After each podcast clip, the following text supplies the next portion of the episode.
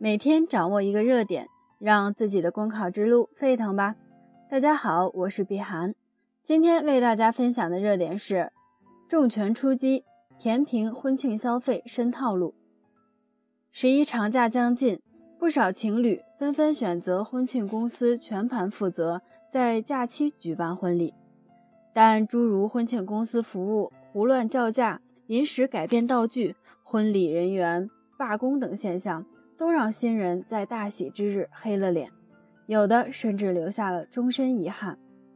目前，国家尚未对婚庆、商庆等宴会庆典的经营资质作出相关规定，消费者和服务者之间没有具体的参数标准，也缺乏相应的法律依据。由此，婚庆公司玩概念游戏，消费者在维权时也会遭遇依据困局。固然。提高消费者自我把控和防范能力具有基础性作用，然而将市场规范的责任全部交给消费者显然并不现实，还需要从资格准入、标准制定、法律完善和强化监管方面努力。一、加强对婚庆公司进行准入管理，规范其主体资格，并对兼营和超范围经营的市场主体。责令限期整顿或变更登记。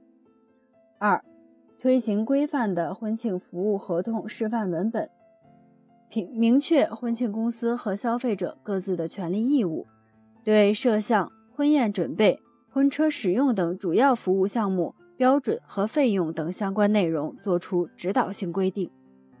三、制定和完善婚庆服务行业的法律法规。明确婚庆公司的相关权利义务及责任，并提高对婚庆服务行业违法行为的处罚力度。四、强化宣传引导，提高消费者维权意识，并认真受理消费者关于婚庆服务消费的投诉举报，做到深入调查、积极处理、及时反馈。好了，今天的热点分享就到这里，感谢您的收听。